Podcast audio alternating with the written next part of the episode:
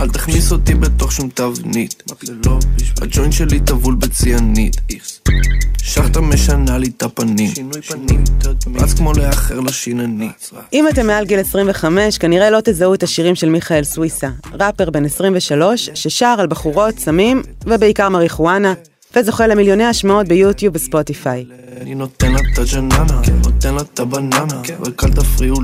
אבל גם אם אתם כבר קצת יותר מבוגרים, בטח נתקלתם בו בחודשים האחרונים כשהפך לפנים הצעירות בפרסומות של מקדונלדס בטלוויזיה ובשלטי חוצות ברחבי הארץ. אח יקר צובר אח יקר צובר אח יקר צובר למרות כל סממני ההצלחה האלה, סוויסה עדיין גר בבית של אימא, ולא, אין לו שום תוכניות לצאת בקרוב. היי, אני צאלה קוטלר הדרי ואתם על הצוללת, הפודקאסט שצולל לעומקם של סיפורים חברתיים כלכליים. והפעם אנחנו צוללים לסיפור של המילניאלס, הדור שלא רוצה להתבגר ולעזוב את בית ההורים. עד כמה הם לא רוצים?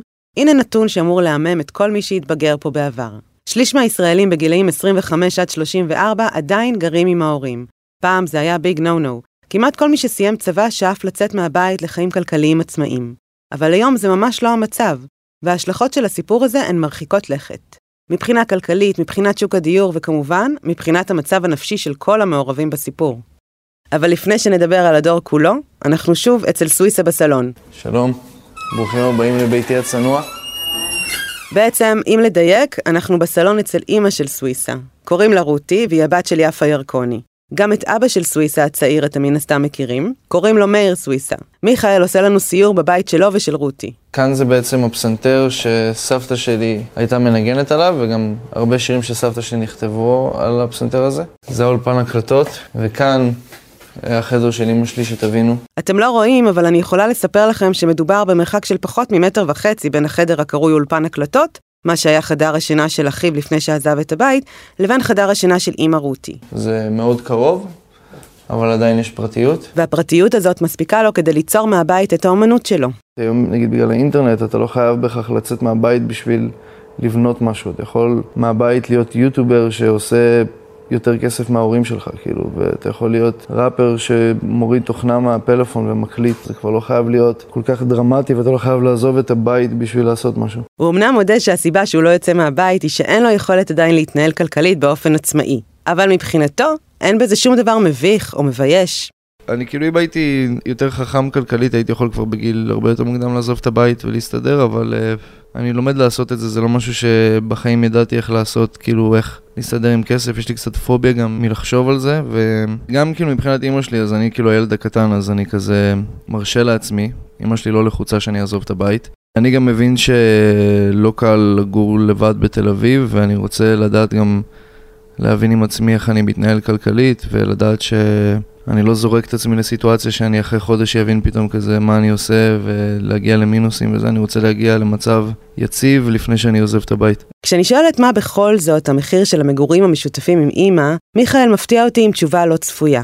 מסתבר שמה שחסר לו זה הערך האומנותי, שהקושי לגור בחוץ היה אולי תורם לו. אם הייתי גר בדירה בדרום תל אביב, אז אולי היה לי קצת יותר אה, חופש יצירתי, כאילו הייתי קצת יותר מגיע להתבודדות, וזה לפעמים מוציא ממך קצת יותר אה, דברים מעניינים, אבל אה, לא ספק, בטח הייתי קצת צריך יותר לעבוד קשה, וכאילו להגיע למצב שאני יכול להרשות לעצמי את זה. ומה רותי חושבת על זה? הבן הזה מתבגר כל כך יפה, שזה ממש כיף לחיות איתו בבית. לא מפריע לי, ואני לדעתי אני לא מפריעה לו. אני קצת לא, נודניקית, לא? לא. קצת. כולם נודניקים. כי בדרך כלל אמרתי להוריד את הזבל ואז אני שוכח, אבל זה לא חיכוך. אני חושב שקודם כל גם אני הייתי קשור לאמא שלי בלי קשר. אני חושב שזה קשור גם להיות הילד הכי קטן, אז תמיד קיבלתי אקסטרה יחס כזה אמאי. עם הזמן גם שהתבגרתי, אז כן, קצת זכיתי להכיר את אמא שלי יותר בתור כזה שותפה לדירה מאשר אה, כאילו אימא שלי. היא גם מבלה פה עם חברות, והרבה פעמים יש פה ארוחות שכולם יושבים ומבלים יחד. היום אנחנו, זה ממש כבר דוחה, לא? שותף. כשהם אומרים דוחה, הם מתכוונים לדביקות שהם מפגינים. ומה ששמעתם היה כיף שהם החליקו. אז אם תהיתם אם כל זה מפריע למיכאל לנהל חיים בוגרים, נניח זוגיות, אז התשובה היא לא. יש לי בת זוג שנה. יש לה דירה משלה גם כן, בתל אביב, אנחנו הרבה פעמים ישנים פה כי זה בית קצת יותר כיף. כאילו לגור עם אמא זה נשמע מאוד שונה, אבל כזה, כאילו מאפשר לי לעשות דברים שלא הייתי יכול להרשות לעצמי לעשות. ההורים שלנו מאוד חינכו אותנו, זאת אומרת, לא נתנו לנו סתם. אבא שלי לא עזר לי אם לא עבדתי או לא, זאת אומרת, היו כללים. זאת שעת צהריים בבית של מיכאל ורותי, והיא מבשלת להם ארוחה. היום ראיתי שהוא הזמין אוכל, פתאום הרגשתי לא נעים, אמרתי, היום אני אכין אוכל. לבישולים של רותי יכולה להיות השפעה די דרמטית על השאלה כמה שנים מיכאל עוד יגור בבית, אבל לזה נגיע בהמשך. בינתיים השניים מתיישבים לאכול, מזמינים אותנו כמובן להצטרף, ובין ביס לביס ממשיכים לנהל סמולטוק. על פערי הדורות, סמים וחרדות, בטח קורה גם אצל ההורים שלכם, לא? אנחנו דיברנו המון על מה שקורה, ומלחמות, והיה אכפת לנו, והם דור שמדברים על דברים הרבה יותר, שנראים לי הרבה יותר חשובים, הם נראים לי יותר נורמליים. מדברים יותר על בעיות uh, מנטליות, אז פתאום כולם אומרים, אה, גם לי יש את זה. כן, נכון, זה משהו שלא היו מדברים עליו בתקופה שלי. לא ידעתי בכלל שיש כזה דבר התקף חרדה, לא ידעתי. זה דבר שלמדתי מהילדים שלי קצת. סליחה. ועד כמה כל מה שמיכאל מתאר כאן הוא חריג בקרב החברים שלו? אנחנו די מחולקים חצי-חצי בחבורה שלי, כאילו הרבה גרים לבד, חלקם כזה עברו אפילו לרמת גן, למקומות כאילו קצת יותר זולים, ויש גם אה, כמה חברים שעדיין גרים אצל ההורים. היא אמרה לי, תראה, החיים די קלים. נזכור לנו חדר בדרום תל אביב, ונחיה כמו גדולים. אתם בטח מכירים את השורה הזאת שכתב והלחין יאלי סובול מתוך השיר מכה אפורה של מוניקה סקס. שיר שהיה ההמנון של הצעירים בשנות התשעים, וגם כיכב בסדרת הלייט פלורנטין, שסיפרה את סיפורה של חבורת צעירים שגרו בשכירות בדרום תל אביב. וזאת באמת הייתה אז משאת הנפש של אנשים צעירים, לגור לבד ולחיות כמו גדולים. אז זה היה, איך נאמר בעדינות, קצת מוזר להישאר בבית בגילאים האלה. אבל היום יש לא מעט צעירים ממש מצליחים, גם כלכלית, שעדיין גרים עם ההורים. בין היתר אפשר למנות את ראש מועצת ירוחם, טל אוחנה, בת 34, עומר עדה, מתגוררת לא מזמן גם כן ביחידת דיור בבית הוריו. עדן חסון, הכוכב העכשווי במוזיקה הים תיכונית, יצא רק השנה מבית ההורים כשהוא בן 24, וגם רבית פלוטניק, הידוע יותר בשם נצ'י נץ', בן 31, סיפר כמה פעמים בראיונות על המגורים עם אביו. וכמובן, איך אפשר שלא להזכיר את יאיר נתניהו, בן 28 ועדיין גר עם אמא ואבא. המצב הזה של גיל ההתבגרות נע ומשתנה מדור לדור. תקופת גיל ההתבגרות כמו שאנחנו מכירים אותה, התחילה עם עליית הקפיטליזם בחברה הפאודלית החקלאית. לפני העידן הקפיטליסטי, הילד היה יוצא לעבוד בשדה בגיל צעיר, ואז אף אחד לא דיבר על מרד הנעורים. עם עליית הקפיטליזם אחרי מלחמת העולם השנייה, כשההורים היו יותר מחוץ לבית והילדים יצאו למערכת החינוך הציבורית, שם התחילו למשטר אותם, אז צצה תופעת מרד הנעורים. או במילים אחרות, המהפכה הטכנולוגית יצרה תקופה התפתחותית חדשה לאדם, בגרות בהתהוות. ניתן לדוקטור שירלי בן שלמה, מטפלת וחוקרת בבית הספר לעבודה סוציאלית באוניברסיטת בר אילן, להסביר. בעבר דיברו על אה, כך שהזהות מתגבשת בסוף גיל ההתבגרות, זאת אומרת בגיל 18-19. דוקטור בן שלמה מסבירה שזה לא שהצעירים לוקחים את הזמן, פשוט גיל ההתבגרות זז בכמה שנים. אבל ראו בשנים האחרונות שתהליכי גיבוש הזהות ממשיכים לתוך השנים המאוחרות יותר, בין גיל 18-19 ועד גיל 30. מדובר בתהליך שנמשך מעבר לגיל ההתבגרות, ושם למעשה מתגבשת הזהות בכל תחומי החיים, בתחום המיני, בתחום התעסוקתי, בתחום הזוגי, ולא כפי שחשבו בעבר אה, בשלב של אה, גיל ההתבגרות. ואם התופעה קיבלה כבר שם מקצועי, אתם יכולים לנחש שהיא ממש לא עניין מקומי. על פי נתוני האיחוד האירופי שפורסמו בשנה שעברה, יותר מרבע מהצעירים האירופאים מתגוררים עדיין עם ההורים. באיטליה, שיעור המתגוררים בבית ההורים מגיע לכמעט 50% מכלל הצעירים, וביוון, כ-55% מהצעירים לא עזבו את בית הולדתם. אגב, גם בישראל שיעור דומה של גברים צעירים בחברה הערבית נשאר לגור אצל ההורים, 45%. בחזרה לאירופה. בגרדיאן הבריטי פורסם השנה כי למעלה משלושה מיליון צעירים עדיין גרים עם הוריהם ברחבי הממלכה. מיליון יותר מאשר בשנות התשעים. בארצות הברית המצב דומה. לפי הערכות משנת 2017, 35% מהצעירים האמריקאים עדיין גרים עם הוריהם, כשבניו יורק הנתונים גבוהים עוד יותר, ו-40% מכלל הצעירים במטרופולין גרים בבית ההורים. אנחנו מדברים על דור של תהליכים שהוא עובר מאוד ספירליים. זאת שוב דוקטור בן שלמה. יש חקירה, מה אני רוצה לעשות בתחום מסוים, למשל בתחום המקצועי, ואז יש מחויבות לאותו תחום שבחרתי, והרבה פעמים אני מגלה שבעצם זה לא מה שמתאים לי, ואז אני שוב עושה איזושהי חקירה ובוחר בתחום אחר. היום אנחנו רואים שהצעירים גרים הרבה יותר בבית של ההורים, ואם הם לא גרים בבית של ההורים, הם נתמכים כלכלית בהורים. פשוט זה לא.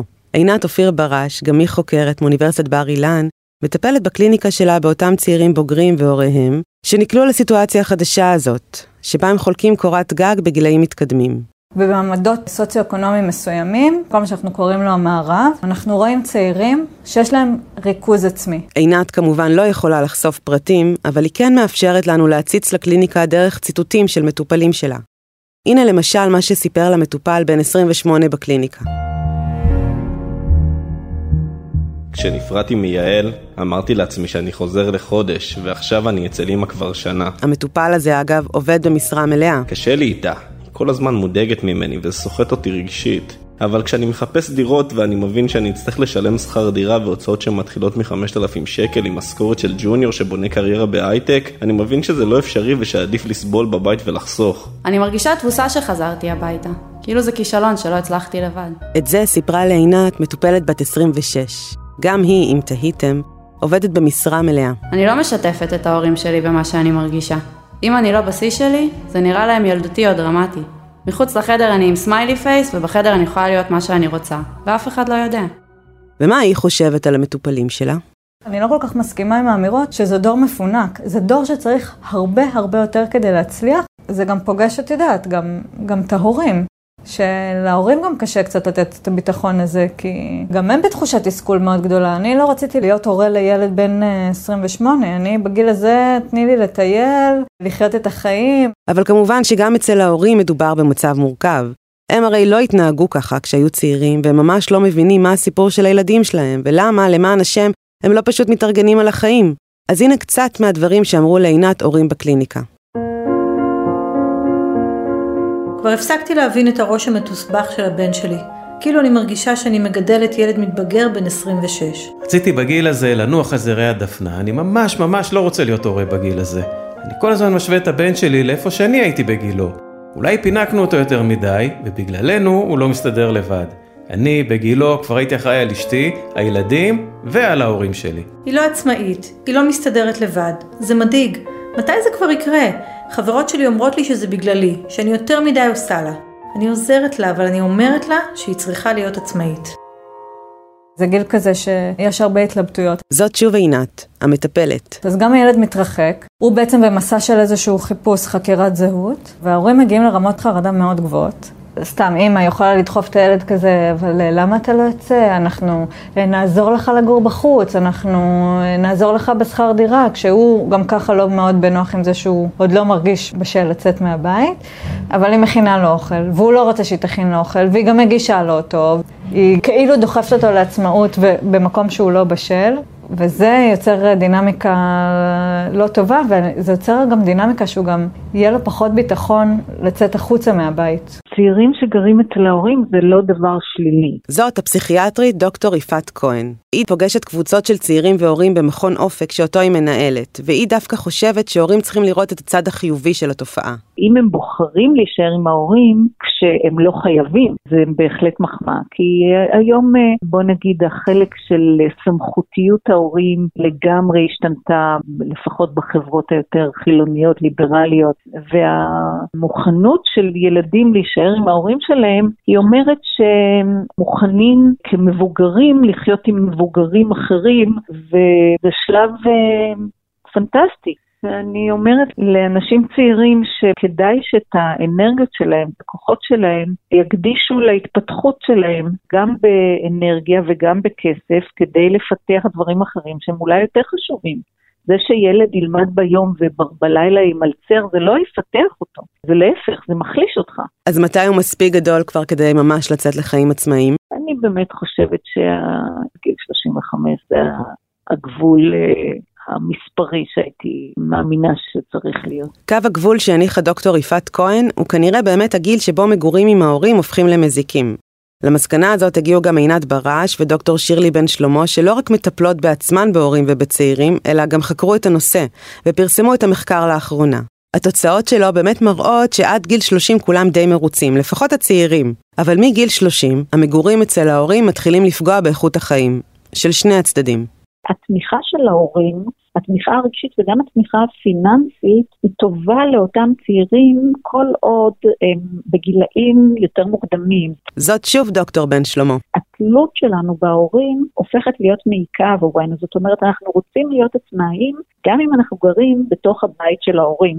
התלות הכלכלית עלולה ליצור תלות רגשית בהורים, ופה התפקיד של ההורים להציב גבולות. למשל, אם אתה גר בבית שלי, האם אתה משתתף בהוצאות של משק הבית, פה יש משחק אה, מאוד מעניין בין תלות לעצמאות. המטרה בסופו של דבר היא שהצעירים יהפכו להיות עצמאיים.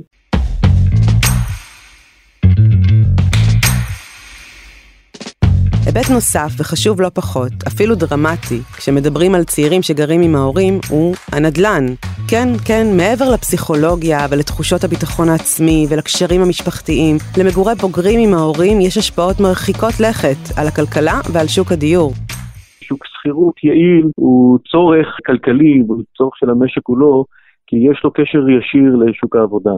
זה פרופסור דני בן שחר, ראש מכון אלרוב לחקר הנדל"ן בפקולטה לניהול על שם קולר באוניברסיטת תל אביב. הוא מסביר מה הבעיה בעצם.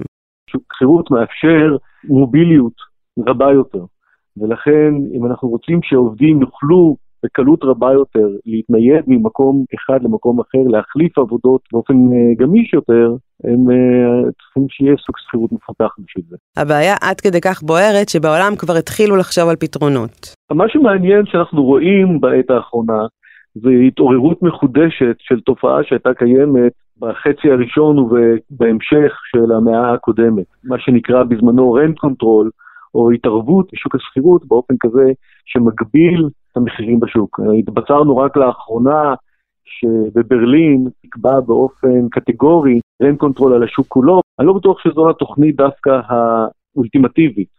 בתוכנית ה rent control יש אה, לא מעט בעיות שפוגעות ביעילות שוק הדיור, אבל אה, יכול להיות שעזרה בשכר דירה לפי מבחני הכנסה אולי זה הפתרון היותר יעיל. אבל אפילו עוד לא התחלנו לדבר על הבעיה הכלכלית הדרמטית באמת, הפנסיות. זה נושא כאוב, גם בלי סוגיית המגורים של צעירים עם ההורים. אבל התופעה החדשה מסבכת את העניינים עוד יותר.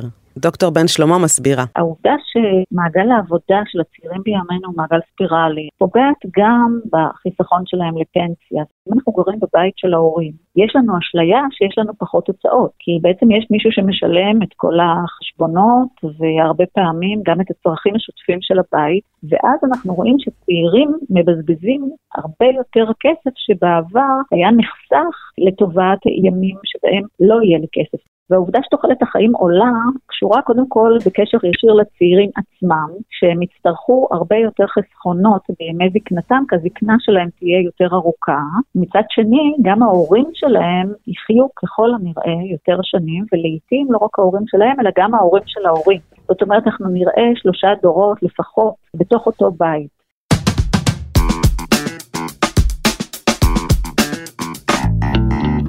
מה שמעניין שבדור הצעיר הניקיון הסובייקטיבי הולך וגדל.